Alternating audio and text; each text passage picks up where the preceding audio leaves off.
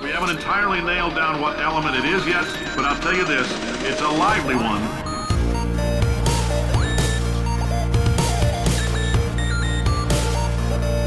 Let's give your parents a call right now. Hello, welcome to episode number 48 of Gaming with the Moms. This episode is being sponsored by ThriveMarket.com, and we'll tell you a little bit about them later in the show.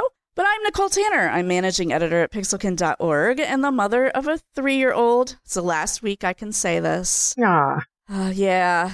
Um, and I'm joined as always by fellow mom and publisher of Pixelkin, Linda Breneman, Hi there.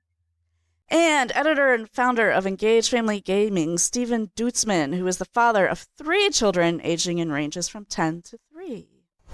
Hail and well met, everyone.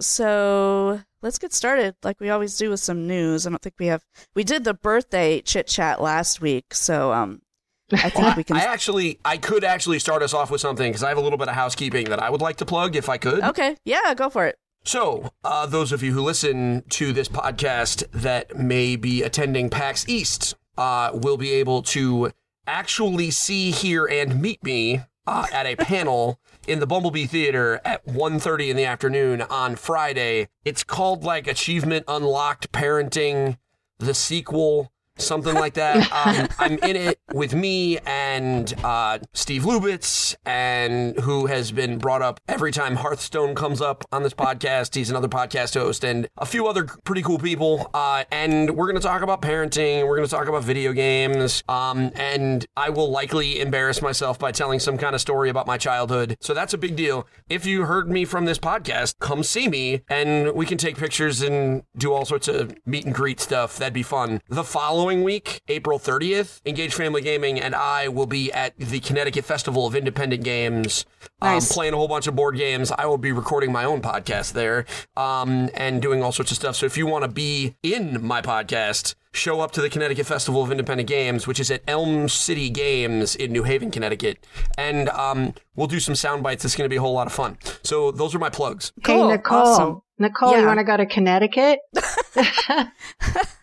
Um, We should don't know hop on a plane, you know? How warm is it there now, Stephen? Oh, it's fine. It's fine, Oh, okay. actually. It's not bad. Um, Okay. Well, how warm is it where you are? Because I honestly don't know what the weather's like in Seattle other than quote unquote rain. Well, it was it was really nice like last week and weekend, but it has returned to its normal chilly, rainy self. But everybody Yeah. thinks it rains here all the time, but it doesn't. The summers are actually really, really beautiful. Um, Yeah. That's why I said nice quote and warm. unquote. Yeah, nice and warm, no rain, all that kind of stuff. So it's getting warmer. It's getting there. Dandelions and whatnot are growing in my yard, which means that it's getting warmer. okay, It is 52 degrees in Connecticut right now. that's probably about what Outside it my is house. here. Yeah, Yeah, that's probably about yeah. what it is here. So you're probably Um, pretty good. I yeah. can't speak for two weeks from now, but Right. Yeah.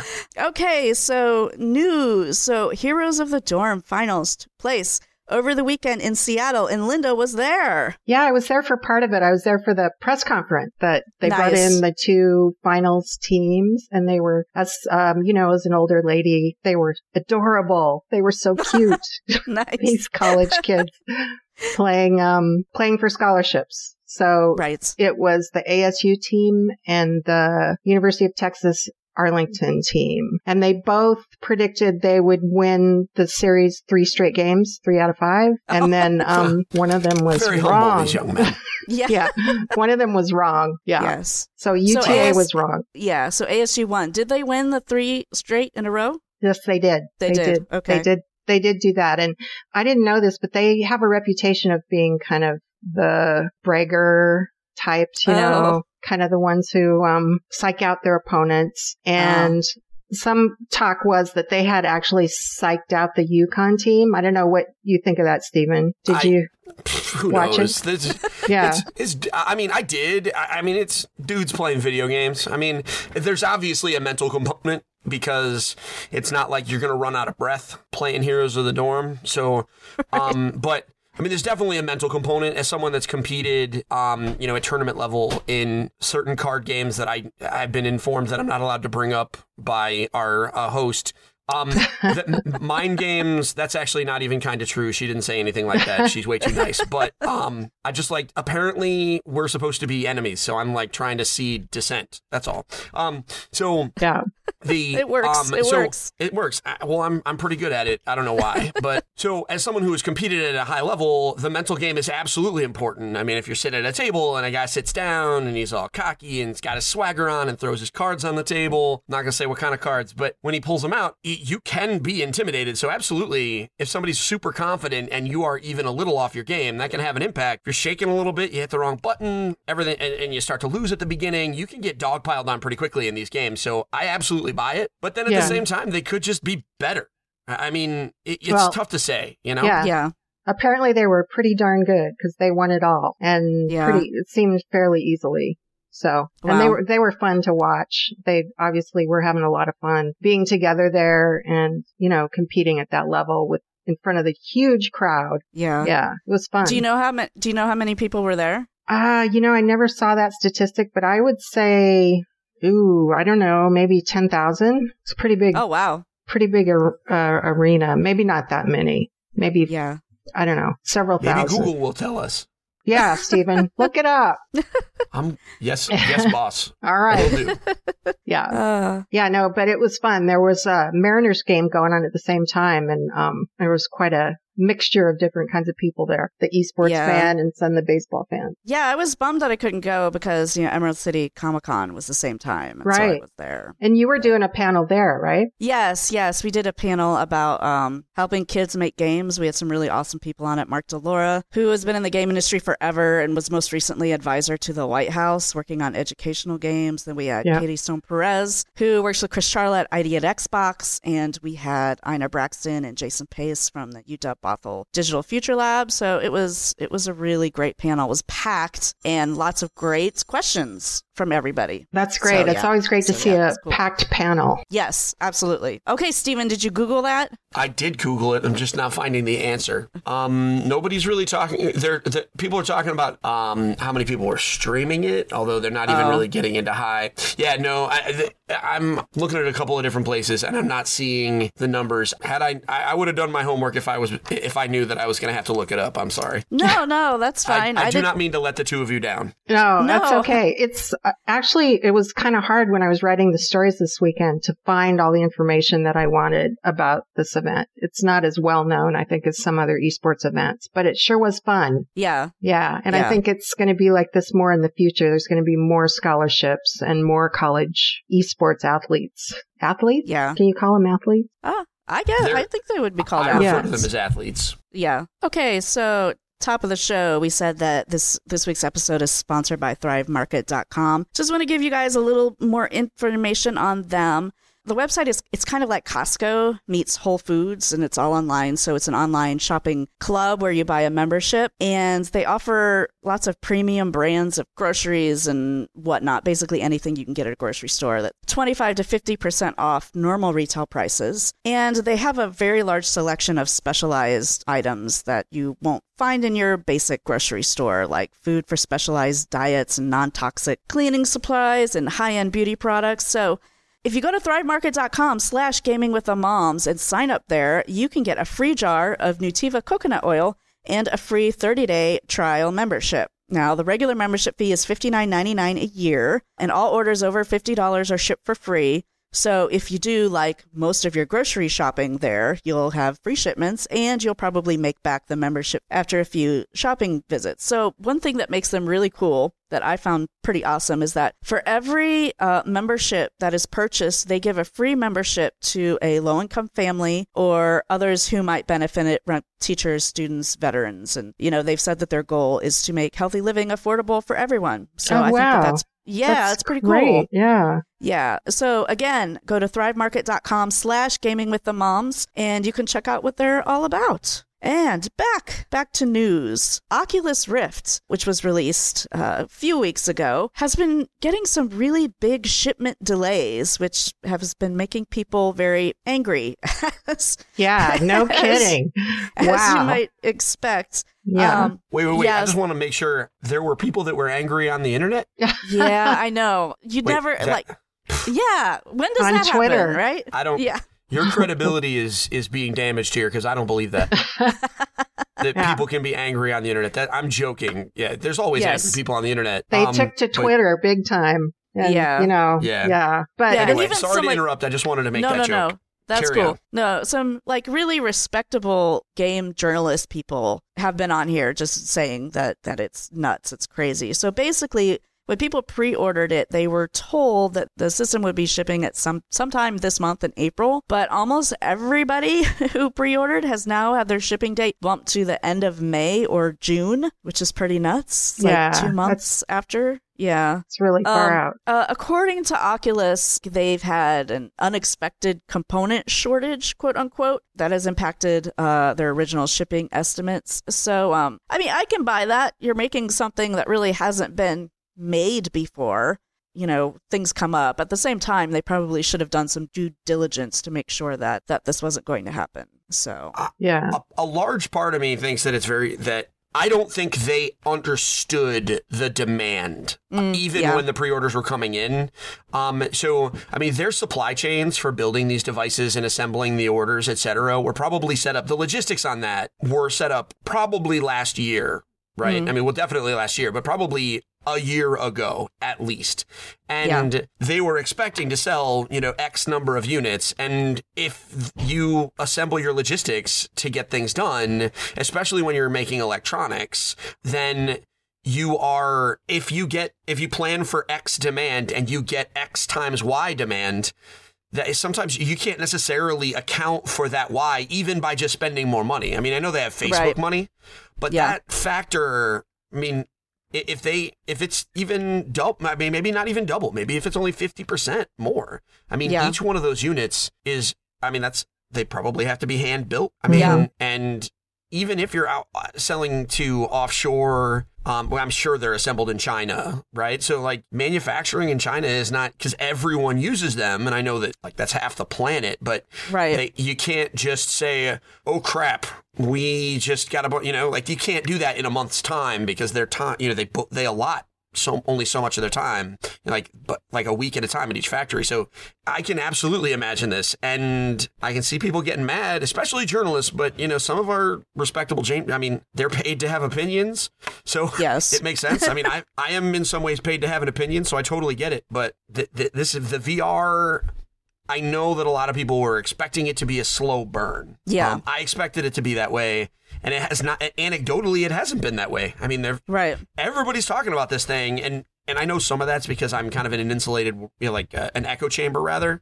Right. I'm, I, I'm a video game journalist, quote unquote, and I'm on two podcasts. And I'm on Twitter and I follow like everybody that writes about games that I can possibly think of.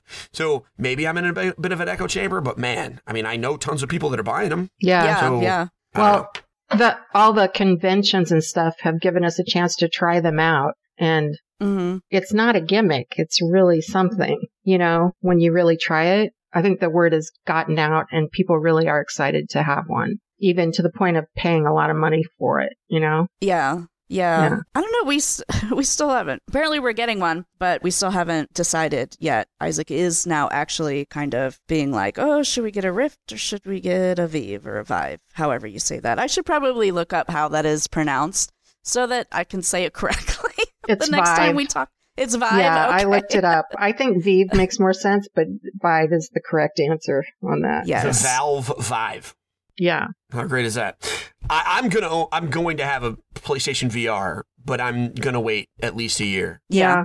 There's I mean, something to be I need said to have for a that. PlayStation 4 first, so What? there's that. You don't have a PS4? No, I shouldn't. Yeah. I should. I shouldn't give you a hard time about that. Until last Christmas, I didn't have a PS4 either. So I, I I mean, I I don't want to be all woe is me, but the only reason I have an Xbox One is that someone gave it to me. Mhm. So, I mean, so th- these things are high-end luxury pieces of equipment. Yes. And, you know, so I am, I, I, you know, when I talk to parents that are like, man, you know, it's really hard to afford these new consoles. I, I tell, I, I mean, I get to tell them I live in that world. You know, my, my- so Yeah. and beyond that, like I have to buy a lot of the games that I review. So where where I normally would be able to like say, hey, I'm going to pitch some of this into a bank account or buy an Amazon gift card every couple of weeks and whatever. I a lot of that turns into games. So Yeah. um, especially board games. Um, because I cover two lines, so it's cha- it's a challenge. With that said, maybe I'll get there. Fortunately, it, it was not until this past Tuesday that I really missed out on a game that was PS4 exclusive, where I just don't know how I'm going to do it. Oh, Yeah, I think we're going to talk about that game later quite a Probably. bit. I, am going to make you feel even worse, Stephen. Sorry. Yeah, Um, that's all right. okay. It's all right. So other news here. So there's national STEM, STEM being science, technology, engineering, and math. Uh, you know, you hear that a lot about education these days. So there's a video game challenge specifically for students that has started. Linda, you wrote the details on this, right? Yeah, it's the fifth year, and Okay. it's sponsored. Um, they're joined this year by National Geographic, and there's Oh, a whole cool. bunch of different categories, and there's different workshops and stuff that kids can get into. It's pretty cool. You know, I, I think that the people who think that kids should be learning to code think that kids learn to code. They get more motivated about coding when they're coding games. And so this is a really good way to get more kids interested in coding. And I think that's true. So every Yeah. year it goes on and, um, the prizes are great. And, you know, you can submit either just a, basically a design document for your game or the actual game written in Unity and several other engine things. So Yeah. Pretty cool. Yeah, one of the things that was interesting at the panel that we did at Emerald City was how many like specialized coding questions that we got from kids. Really? I was like, yeah, I was in awe. And like I think the panelists were in awe too. Like Mark DeLoura was sitting right next to me and he was just like, "Wow, that's great," you know.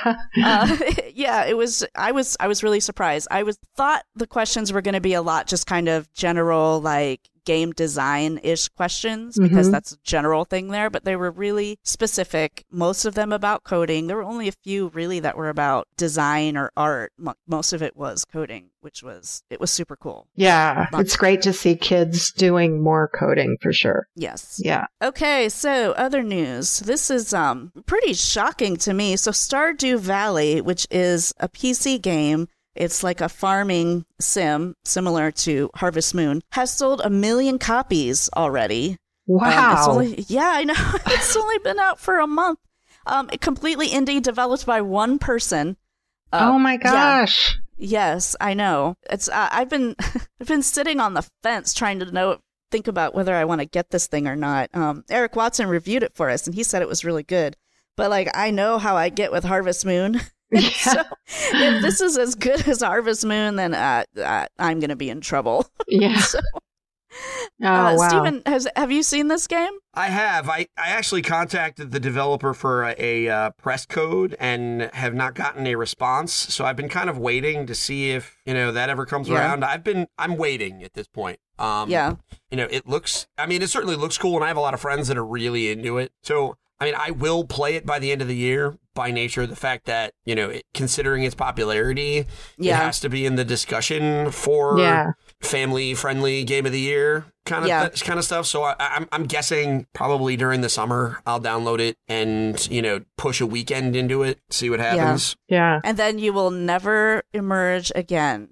See, that's what's gonna that's what's gonna happen to me if I download. I just know it is. Like, I mean, it sounds a lot like Harvest Moon, but it seems like it's got a few extra elements that make it a little bit cooler. So yeah, Yeah. I'll probably do it eventually. I'm just gonna get through some of my console games that I'm playing first. Okay, so final bit of news here. Earlier this week, EA released a teaser trailer for Titanfall 2 is the first thing we have seen from that game, even though we knew it was being developed. And they also announced that the game will be at their EA Play events in Los Angeles immediately before E3. Now, as most teaser trailers do, you don't really see any gameplay in this. It kind of looks cool and sounds cool, and there's a really big sword. But Stephen played the first Titanfall, so how excited are you about this trailer? Um, I'm really excited.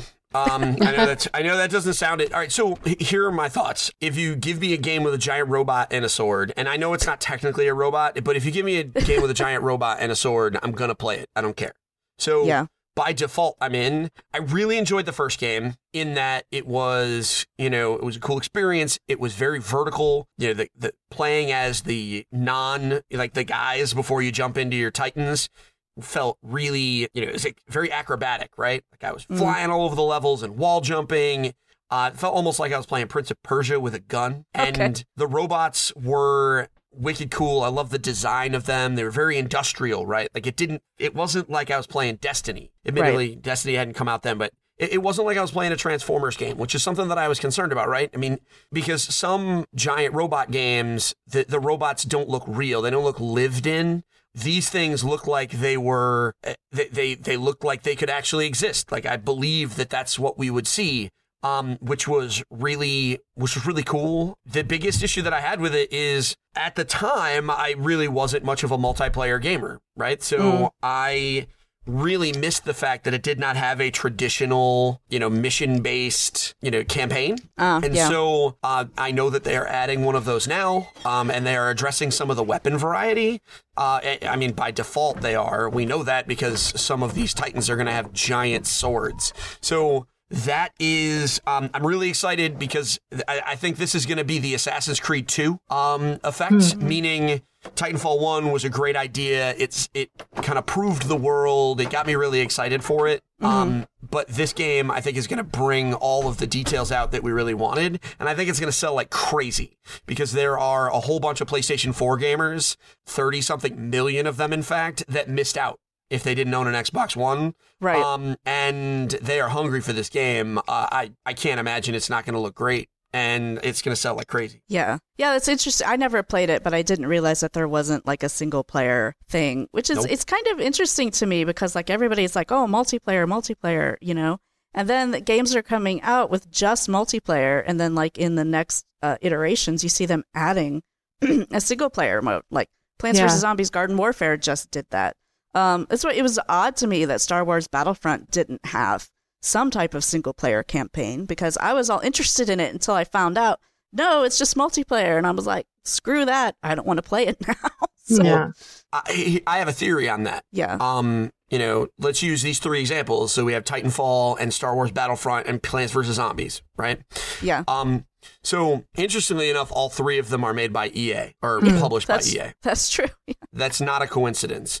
Right. Um, EA is shrewd financially. I mean, FIFA makes more money than God, but they're still they're still a shrewd company, and they also know that they're coming off of you know what three years in a row being considered like the worst company in the world, which is insane. But Yeah. that's the that's the reality that they live in.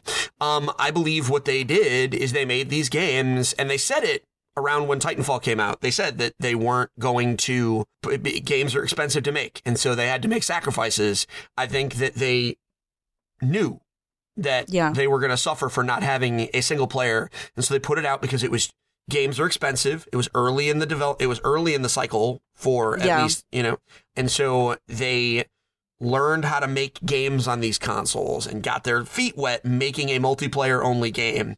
Got everybody excited about the world. Did a lot of their PR right Yeah. and that with the full plan for the next one being okay we've already done our pre you know our pre-work. We've already done a lot of assets. I mean think about pvz garden warfare 2 half of the characters are the exact same models. And i mean that i'm not even saying it's bad right? But like Yeah. some of those characters are exactly the same. So they didn't have to do that work again. So they can just create a couple more characters Star Wars Battlefront, I guarantee, start in two years when Battlefront 2 comes out, which we know is being developed, they're just not talking about it. That mm-hmm. game is going to have a single player campaign and it's going to be more robust. They probably wanted to do that for this one. But when EA Yeah. came to them and said, there is no way, no how, you're not putting out a Battlefront game a month before The Force Awakens. Cut, cut, cut, cut, cut until you Yeah. until you put it out. And th- I bet you the first they were like, "Oh man, give us some details so we can make a uh, story campaign with some stormship, you know, some stormtroopers or whatever." And then they're like, "Nope, get it out." Yeah. But in Yeah. Battlefront 2, I can't imagine that they won't. They'll have more time. Mhm. Yeah. Yeah. Oh, that's that's that's Sounds very good. insightful. Yes. Yeah. So Star Wars. I just want to go on Star Wars just a, a tad bit. So did you guys both see the trailer for Rogue One? Yeah, I did. Yes. So awesome. People on the internet getting mad again about that. Specifically, males being upset that Rogue One has a female protagonist because Force Awakens had a female protagonist, which I would argue Force Awakens had a f- one female protagonist and definitely a male protagonist as well. But anyhow, so Can, can I ask you a question though? Yeah. Do we know that she's actually the protagonist? And I'm not even trying to defend their point of view. Um, I just oh, I, I don't care if she is. In fact, I think it's cool either way. But Yeah. do we know she's the protagonist just from that trailer? I mean, they featured her a lot, but Yeah, I guess. I don't know. Like, I, uh, It sure I looked posted- that way. It looked that way, yeah. Yeah. And I posted on Facebook, like, I'm really looking forward to another great female protagonist. And then thanks, Gary. It's my friend Gary Whitta who wrote the story for that, and he he liked it. So uh, I haven't actually spoken to him about who is the protagonist and who is not, but it seems that that you know she's a, she's definitely one of, if not the. But she looks awesome. I love the fact that she's not just your you know crisp, clean, only do good female protagonist. She's like Han Solo, which is pretty cool. So Well, I I think most guys love female protagonists. Um, there's just a vocal minority who gets upset over that. I guess. Right? Yeah. amen. Yeah. Amen. I could. I mean, I don't care either way. I mean, does that make it? I know that sounds weird, but like, I just want to see a movie, and Mhm. if it's a Right, yeah. woman, like, I, I mean, this is not about the people to me, Mm. and I know that that's you know, uh, my Star Wars fandom is eight months old, so may so maybe a year, right? So. uh, Maybe I'm not as so I'm definitely not as attached to the people in the Star Wars world. Star Wars has always been a place for me. Mm. Um, you know, so for me, it's I'm, I just want to see I just want to see X wings like blow shit up. Sorry, that's okay. that's all I want. That's legit. All I want is is X wings blowing stuff up. So the people in the spaceships don't matter to me. Um, I'm sure that they will as I start to watch the movie. And I, you know, don't tell your friend Gary that I don't care about his work. That's not the truth. It's just that, like, I I saw the I asked on Facebook, like, am I allowed to be excited about this? Right before I saw the trailer, um, Yes. because because I know I'm this isn't my thing.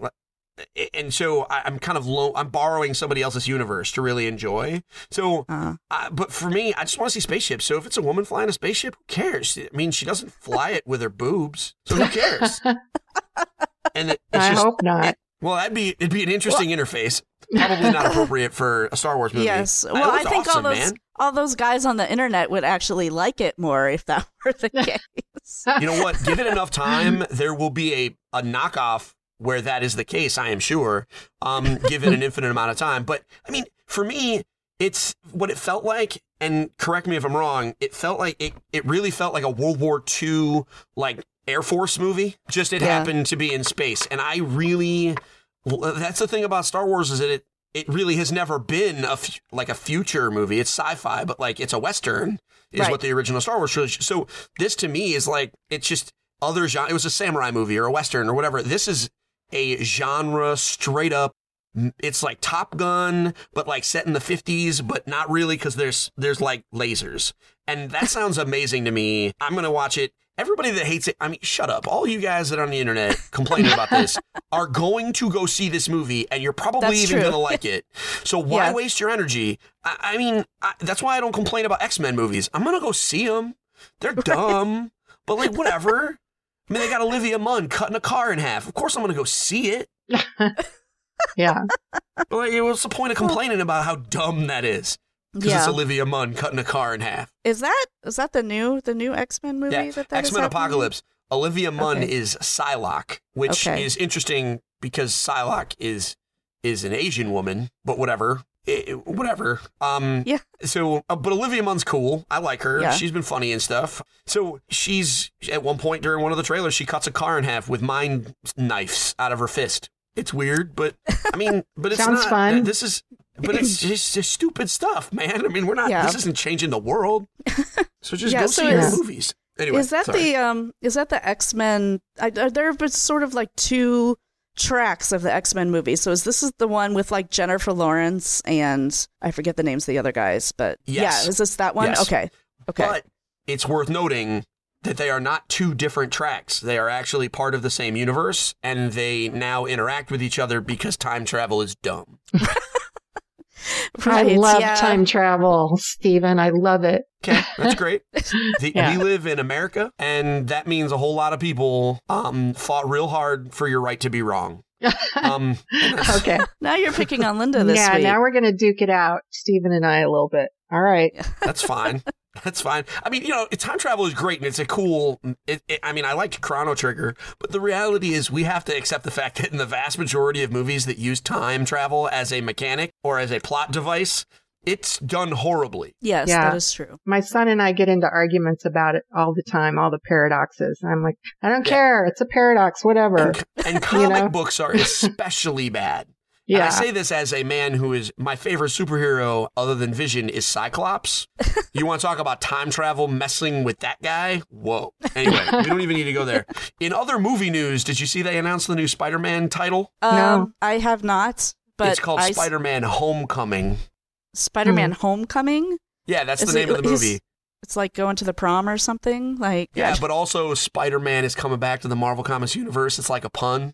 Do you, Oh. do you get it? Oh, oh, yeah. And also, yeah, he I is a high school kid, and Homecoming is different from the prom. Yeah, I know Slight- it is. I know it is. I just couldn't think of another way to describe it. But yeah, no, I stopped. I stopped following the Spider-Man movies after This is gonna be Spider-Man. Two. This is uh, going to be different. This is going to be oh, different. you think so?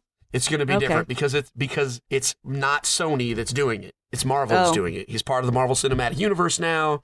They're going to handle him. I mean, do you not like Marvel movies? Are we? This is no, a segue, no, no. I, but I do. I do. I didn't realize Okay. that it wasn't Sony that was doing. yeah, he's this. back. They um, well, they couldn't do Civil War without Spider Man. Oh, Oh. okay. So Marvel was like, okay, so we'll give you some of the money. And Sony was like, if that means we don't have to waste money on movies with Jamie Foxx as the villain anymore, for sure. and that's what they did. That's what they did. And then they just gave him Yeah. back. And I'm sure that they worked out. The licensing, I'm sure, is crazy. 50 lawyers got paid a year's salary to figure it out.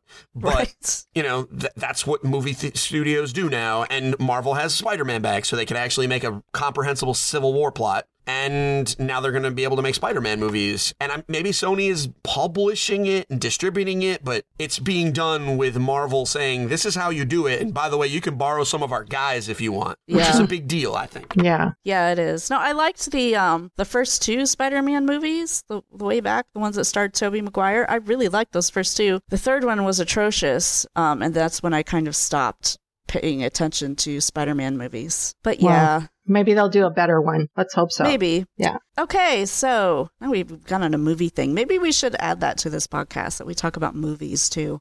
But now let's talk about what we didn't get a chance to talk about last week, and that is Miitomo, which is Nintendo's first app, mobile app. I guess you call it an app. It's definitely not a game. It is, I think Nintendo actually refers to it as a social experience, quote unquote. So we've all downloaded it, we've all played with it. I refer to Uh, it as a black hole, actually. a time sink. Yes. Yeah. Yeah. Uh, I could see that uh, for the first for the first few days. It was definitely that for me. But honest, honestly, now I'm I'm getting a little bit bored with it. I mean, it, I I logged into it like today, just because I knew that we were going to be talking about it on the podcast today. I want to sort of refresh my memory because I hadn't been on it for a few days. But it's cool. It's cool. So anybody who hasn't downloaded it, you basically create a me that can look however you want it to look, but it's technically supposed to be a version of you. And you answer lots of questions about random stuff like what did you do last weekend or what's your favorite food or and then your me saves those and then when you're not on it goes out to your friends me's and talks to them and then it comes back and like when you log back in you know it will tell you what so and so told them and it's cool you know you can comment on uh, people's answers. You can like people's answers. You can change your clothes, which apparently I guess is a big thing for Nintendo because that's there are two things that you can level. One is your popularity, and another is your style. So, um, which I find ki- kind of amusing and strange, but. Uh, mostly because my style level is higher than my popularity level. That would never be the case in real life. So, um, Yeah. yeah. So, uh, so yeah. So, Linda, uh, what has your experience been with it? Uh, it's been kind of fun, but um, most of the people on my Facebook are not Miitomo people. and so I don't have too many friends yet. But it's Yes. it's been fun seeing you and Stephen on there. And your avatars look like you. It's pretty cool. It's amazing Yeah. how much you can make your avatar sort of look like you if you really want to. Yeah, yeah. I Yeah. think mine looks like me too, but uh, Anna was watching me when I made it, and I was like, "Hey, does that look like mommy?" She's like, "No." I was like, "Okay, Well, whatever." I mean, some kids don't really buy into the abstraction. The only reason mine looks like me is that I gave my phone to my wife and she created it. Oh. Oh yeah. But the thing she is, is, is like a super talented me maker.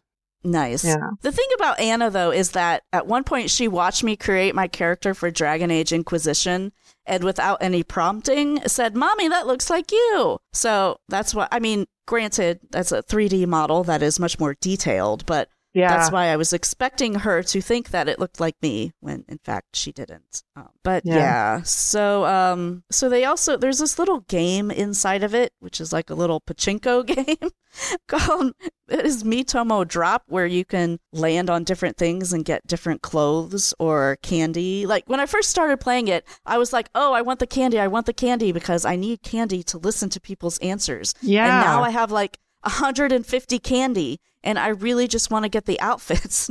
Now. Yeah, I'm. I couldn't figure out how to get the candy. I guess so. I have to play a game, huh? Uh, yeah. So the, the it's in the shop. Oh, it's in into the shop. Okay. the- yeah, it's called Okay. Miitomo Drop, and um, it costs like uh one game ticket or like 500 coins. Okay. Um, to, to drop to take a turn in each one and it shows you one of your friends me's you know scrolls along at the top and you hit the button and then they drop and they fall through like this pachinko style board so okay. I'll I check it out. really want the ninja outfit so bad. i know i do too oh my god! but I literally just got it. Oh, Aw. yay! All right. I got the ninja I- outfit. Boom. I hate you now. Um, I've been trying to do that for like Okay, three or four days the- and can't do it. Here's my strat. Okay. So, oh my god, I'm so excited right now. Wait, hold on. I gotta figure out what color I want. I need the green one, I think. The green one. Okay, I'm gonna pick the green one. Um, this is bad radio for everybody, but you have no idea. I went through 40 tickets trying to get the ninja outfit, and Wow. because I, well, this is what I did. Well, I, you know what? We'll talk about it. Do you want to talk about it now? I mean, I get. Do you want me to go? it. So yes. the, my favorite part of Miitomo is the fact that it is the coolest Instagram filter of all time because I can put mm. myself, my wife, my kids, whatever, into every picture that I take. So I decided very early on that this was just a media. This was I, outside of interesting interactions with some of my friends and with you guys, etc. Is I wanted to create myself and create a bunch of silly outfits for myself so that I could insert myself into various pictures. That's why you'll see my normal outfit is rather professional because I'm, you know, I th- th- there are occasions where I might want to put a professional version of myself. I when the first series of outfits that they put out on the the drop were like bagel heads and like a butter hat and stuff like that. I said, you know what? I'm not going to waste my coins on this. I'm just going to wait. And I saved up my tickets and I've leveled up my guy and I and I was like, listen, as soon as there's something in there that I want, like a cowboy or a dragon or like a link outfit or something, Right. I'm gonna roll in there and get it all. And then I saw the ninja outfit and I was like, okay, I think it's time to just make this a thing. So I sat there on my lunch break at work and I burned a half hour and all of my tickets, like 40 tickets to try and get the outfits. And I got a bunch of different colored ninja hats and a bunch of different colored ninja tabi and a whole bunch of candy, but I never got the actual base outfit Mm. until today. Now oh, I just got nice. Now your super outfit excited is now. complete. now I have a full ninja outfit, except I don't have the sword, but I don't really care about that. But it's uh I you know I think it is super interesting. They certainly have a lot of room for improvement. Yes. Um there are a lot of ways that I think that they could make it a more engaging experience as opposed Yeah, to kind of a time definitely. waster. yeah. Yeah. The the load who the load times oh. are kind of long, don't you think? The loading times. What what kind of phone do you use? I was, yeah, I Um, was gonna say I have an mine seems Android okay. phone. Yeah, on my iPhone it seems fine. Yeah. Um, Maybe it's just the Android version because I've had long loading times and I've had it crash many times. Is it a times. newer oh. Android phone? Only because I'm I'm on an iPhone 6 plus 6s plus. So mine runs reasonably okay. I mean, I, haven't had a problem. It's a pretty Yeah. new Android, but oftentimes things run better on iPhone than they do on Android at first. So It could very well be. I mean, it's Yeah. easy. I mean, they they only have to optimize for one piece of hardware as opposed to exactly, however many million things yeah, run that. It's kind of like optimizing for PC. yeah. right. Yeah, so mine has been fine too. Yeah, so uh, it's talking about those those funny hats and stuff. I got a donut hat like the first day that um that I played, and I I put that on because it was like the only hat that I had, Oh, and, and your style level goes up if you change your clothes every day. So, um, but you also get platinum points, my Nintendo Platinum points, um, for doing that as well. So Yes, you do. again, again with the style thing, I just, I, I don't know. Like Nintendo probably thinks, I guess maybe their target market is like teenagers or something, or you know, people that really, really care about that. But I still find it kind of odd. Although one of the best things that I have seen is uh, Simone, our previous podcast host here. Her me looks like it's angry all the time. and for a while, she was in completely normal clothes, but with the butter pat hat. It was amazing. Yeah, she Yeah. does Stephen, some. you saw that, right? She does some Yeah, pretty did. entertaining things for sure. Simone's outfit is really funny. um, Yeah, she really kind of went out of the and i think this might just be the you know, like simone in general um Yes. I, am sure uh, if she still listens then i I mean this with no disrespect i think she just intentionally goes to like uh, absurdity for the sake of character right like you know she just kind of does she she's like a, a like a living tumblr and i mean that She is, with yes. love she's just a living Yeah, tumblr and- blog yeah. and Yeah. so I saw her character walk in with the highest, squeakiest, like, um, you know, Toontown voice, and then a butter pat on her head, and I said, you know what? That's that's Simone. Simone. Yeah. I mean, It is. I can't- is. I, I mean, it was great. I really, I mean, I think it's fun. It's fun seeing everybody's kind of take on themselves, and some people being super duper serious, Yeah. and other, and then you know, she kind of brings out the, oh, well, this is this is meant to be dumb. Like this Right. isn't, you know. Yeah. Yeah. I do Yeah, have actually- one quibble or question, which is Yeah. in the messages that show up when the thing is loading, it says that you can't see other, you can only see your friends' answers or something like that, doesn't it? But if you go, uh, look at what your friend, you can see what your friends' friends have said. So Yes. it's not quite as, I don't know, maybe safe, I would say. Well, you see what it- your friends' friends have said, like their comments. their um, comments So like, on your friends' comments. well, yeah. yeah, but I, I mean, it, ostensibly, if I comment on Nicole's thing, I'm, you know, as part of that pro. Like, it's the same way on Facebook. You know, when I comment, when Nicole says something about Rogue One, and I comment it on it, I guess theoretically the screenwriter could see it and strike me down from the heavens.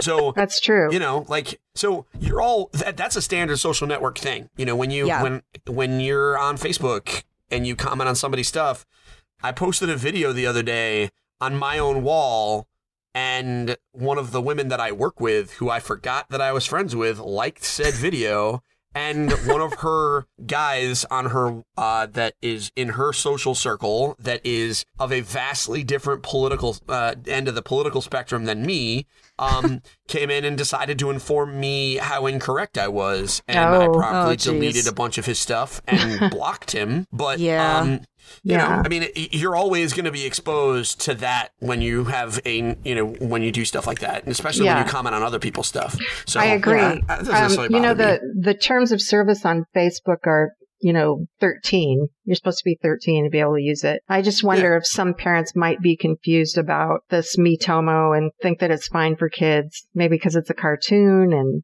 you know, I don't know. Well, Well- you know, yeah, generally you, you know, you only be friends with people that that you want to be friends with. So, um, but actually one thing that I was surprised about is like after I linked up my Twitter and Facebook and looking at my friend suggestions, it's been suggesting people that have mutual friends with me that I am not necessarily friends with on Facebook, which Mhm. I found kind of surprising that that was the case. But yeah. Yeah, there's a couple of people that have friended me um, because they are mutual friends of mine with, you know, a couple other people. And, Yeah. um, you know, I in the beginning I accepted them because it was interesting and I just wanted to see what the loop was. But now, but if it's someone that walks into my, because people walk into your apartment to like talk to you, if it's someone Yeah. that I don't know, I send them away. Yeah. Oh, wow. Um, you know, like I don't answer their questions or comment on. You know, if somebody pops up, there's a couple of guys that if their comments pop up and I don't literally don't know who you are, I I just get rid of it because I, I don't want to. You know, it's cool that you're there and you can see my questions and whatever, but I don't need to interact with you. Yeah, yeah, and you Um, can block people too. I think that's the important thing to note. You can block people. I blocked Um, one guy because he was posting just. I was just, come on, this is Nintendo. I don't need to hear what you and you know. I don't need to hear your weekend activities. Peace. yeah. Yeah. Um, I, I'm loving some of my friends who aren't taking things seriously. It's been extremely enjoyable for me. And then on the other end of it, I am learning a lot of things about my friends that I actually didn't know. So I Oh. guess I guess it is doing its job Yeah. in that way. Well, I mean, even if people stop playing, it'll be doing its job because I de- it, most I doubt many people are deleting it, and at the very true. least, they've been signing up for Nintendo accounts so that they can do it. And that's all Nintendo wants, right? Like this is meant Yeah. to be. It's addictive because you get in, you do it a lot, and then you even if you stop, the Trojan horse is in your backyard, baby. You know, Yeah. and when they announce a game, they'll do it. But beyond that, there was a news report that just came out the other day. Uh, one of the Nintendo focused uh, news sites. It's it's got like four million subscribers already, and it's been reported to be making about two hundred and eighty thousand dollars a week. Um, Wow. wow. even if that drops by half, Yeah. which I think is reasonable to assume that that will happen as it goes down. If it makes hundred thousand dollars a month for Yeah. Nintendo, that's Yeah. more than a million dollars a year. Nintendo will let this app it just go forever. And there are absolutely some small things that they could do that will up the engagement and give me more to do. Um, Yeah. and make it so that I can stay, like adding new mini games or letting me decorate my apartment. That's Yes. what I was thinking. I wanted to be able to move around and decorate and do all that kind of stuff. That'd be fun. Yeah. Courtney very much wants that too. Yeah, I mean, this is me. To- I mean, this is Tomodachi Life is what this is loosely based off of, and so I know what Tomodachi Life is. Um, and there are there are tons of little stupid things they can let us do. Let me go fishing. Let me, you Mhm. know, let just dumb stuff that doesn't don't even have to be full games because it's just part of the experience. Let me go fishing for coins. Just just Uh, literally yeah. let me go fishing and just have a little timing mini game where I can get a couple coins every once in a while. I, I mean, it'd be relaxing, you know, play some cool music, whatever. And every once in a while, maybe I get like a new shoe. You know, Yeah. like they could totally do that, and it would be fine, and people would play it, and you give them Club Nintendo points or my Nintendo Yeah. points. It's crazy. Yeah, Yeah. I haven't been following it. Have they announced any of the sort of rewards and whatnot that they're giving away for that? No. For the points? No, well, I didn't think so. I mean, so. it's not, there are some on the My Nintendo website. Um, you know, so there's you can get costumes and other pieces of kind of tchotchkes basically in Miitomo. There's a Legend Oh. of Zelda Picross game that's available for 3DS. So there's that, but right now it's relatively simple. Um, but I can't. But this is just the the first round, and it's only the first Right. Nintendo game. They've said Yeah. that there are going to be four or five out by the end of this year. So realistically, there will be two more. And so, But that NX is coming, right, Stephen? absolutely, it is. It absolutely is. Uh, there's, there's just no way it's not. There's just no way it's not. Um, and but good reminder. I appreciated that. Um, but yeah, it's definitely coming. And so the it, it, they're once they get more games, they can tie more into the points, and people actually are getting them. It'll be great. I mean, the platinum points are all supposed to be cosmetic stuff. You're gonna be getting themes for your 3DS. I would presume themes for your NX. Mm. You know, special Miitomo stuff, little things. The gold points are where it's at. The only way to earn those right now is um, by buying games digitally. Okay, so Miitomo, I think it's cool. Like I said, I'm starting to get bored with it. Uh, Linda, I know that you just started it recently. Stephen, have you been getting bored with it at all lately? I it, You're playing No- it right now. I Yeah, can am. tell. Um, never. I, well, I'm double. I was looking at it to see if there was any kind of like. I'm, I've been trying to see if there's any like it, any way to figure out how much I have actually done. Um, so I'm not Oh. really playing so much as trying to see if there's like a slash played like in WoW. There really isn't. So you know what? No, I am not getting bored. And the reason, the, but the only reason I'm not getting bored is that I never jumped in full like whole hog. I Oh. go in every day. I like five things. I comment on five things. I post, a, I answer a couple questions, and I change my clothes.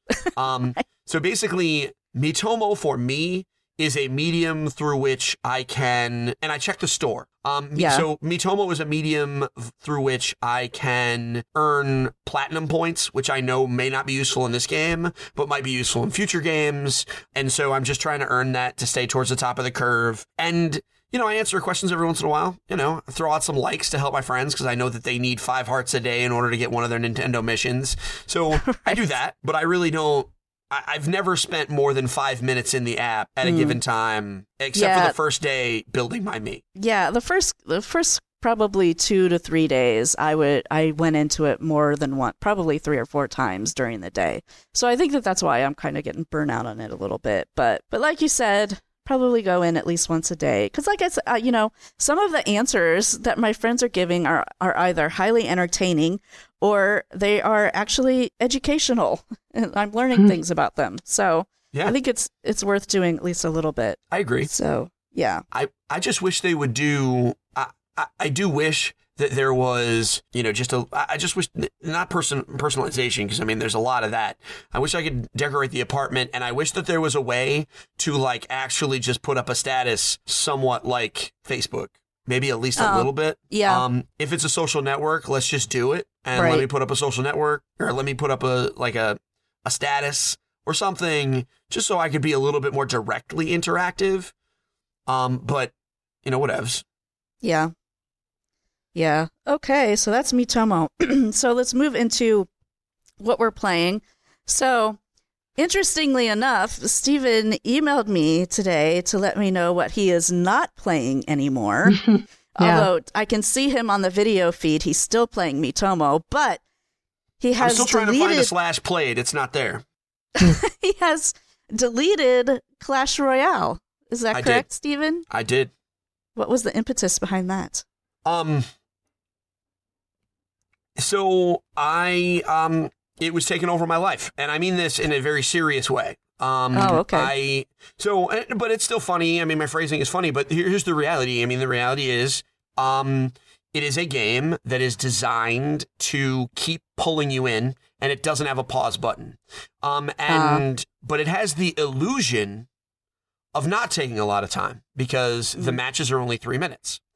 Um, so I would say, oh well, you know, I can sneak three minutes in, um, and because you know, three minutes really isn't that much. But if you do three minutes and then another three minutes, that's six minutes, and then maybe another one, and then that's ten. Um, Yeah. And so I, um, I was.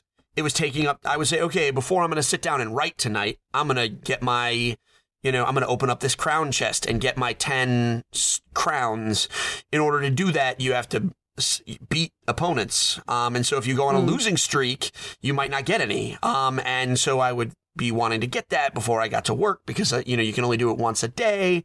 And I would get angry if I lost. And uh, because it was taking away from my productivity.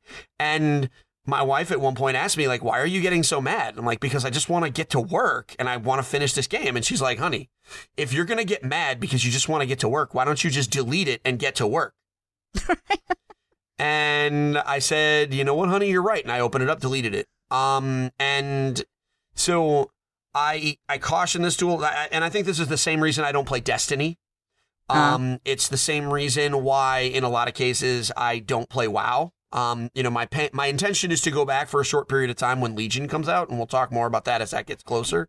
But Mhm. um, it's why I don't play persistent games. When I played in the D- Destiny beta, the first thing my wife did, I installed it, I played it, and then we had agreed that we were going to talk about whether or not it was a game I was going to play because she knew it was an MMO style game. Um, so we were going to talk about it. We talk about MMOs kind of like they're dogs, like it's a pet, um, because they take a lot of time. And Yeah. she, the first question she asked me is, "Is there a pause button?"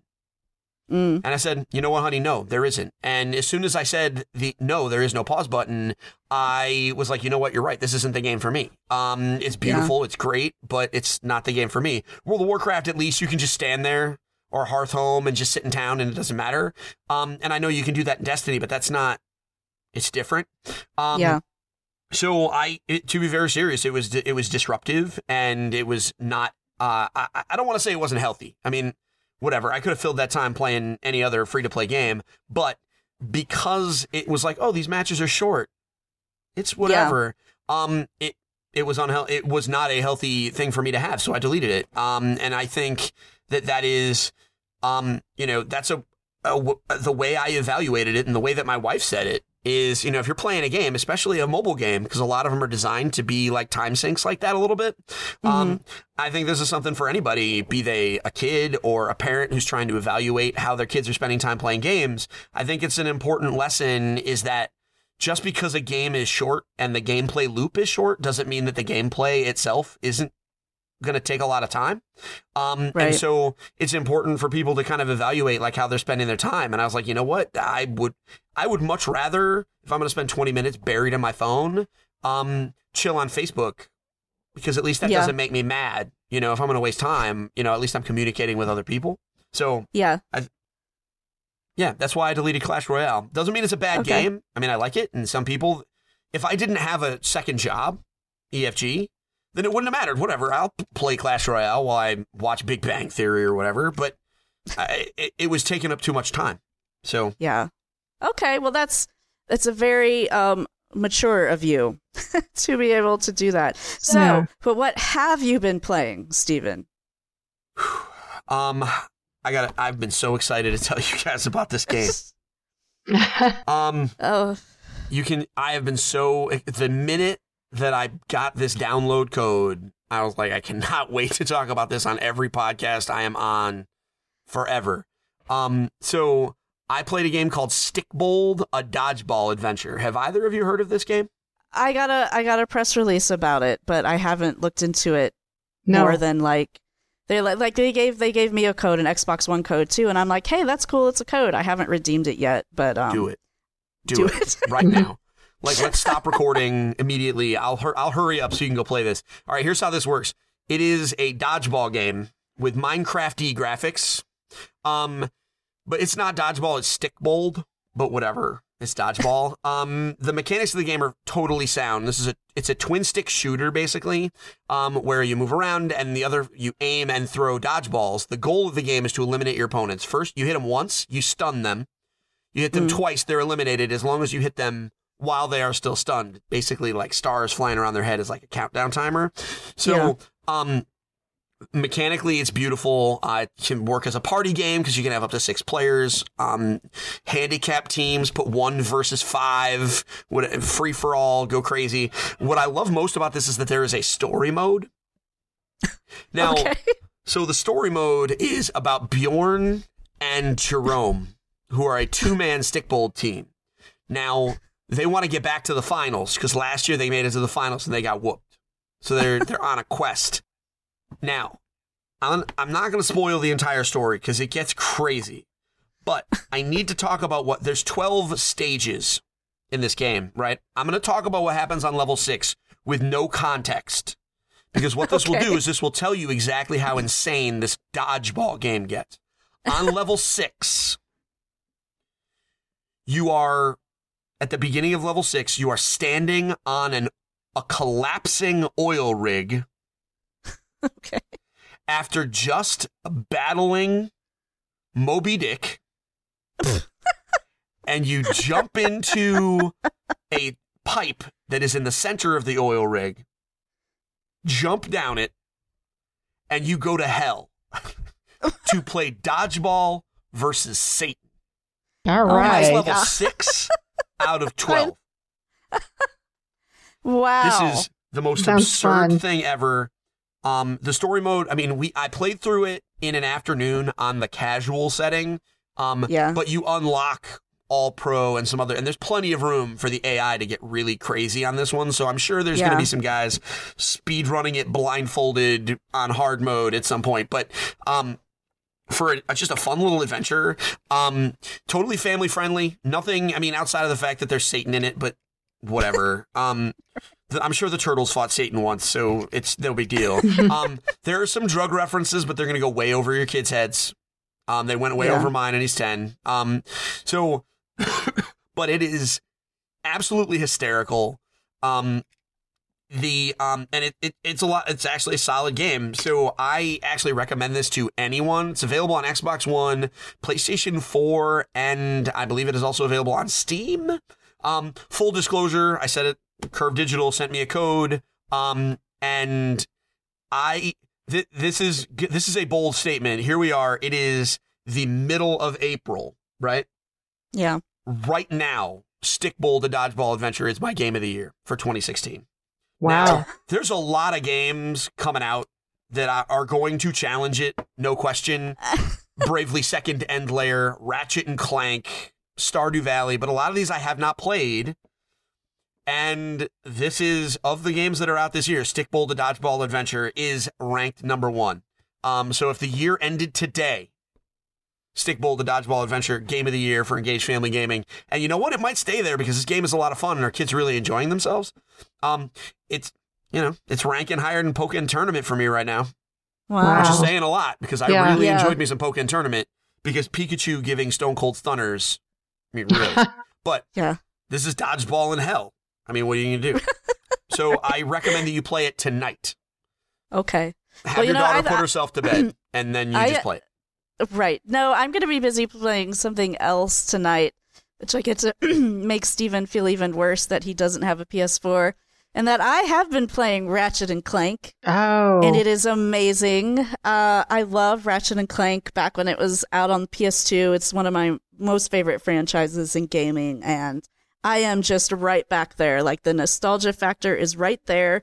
It's sort of a reimagining of the first game. It's got some new stuff in it, but there's lots of plot points from that game that are in there.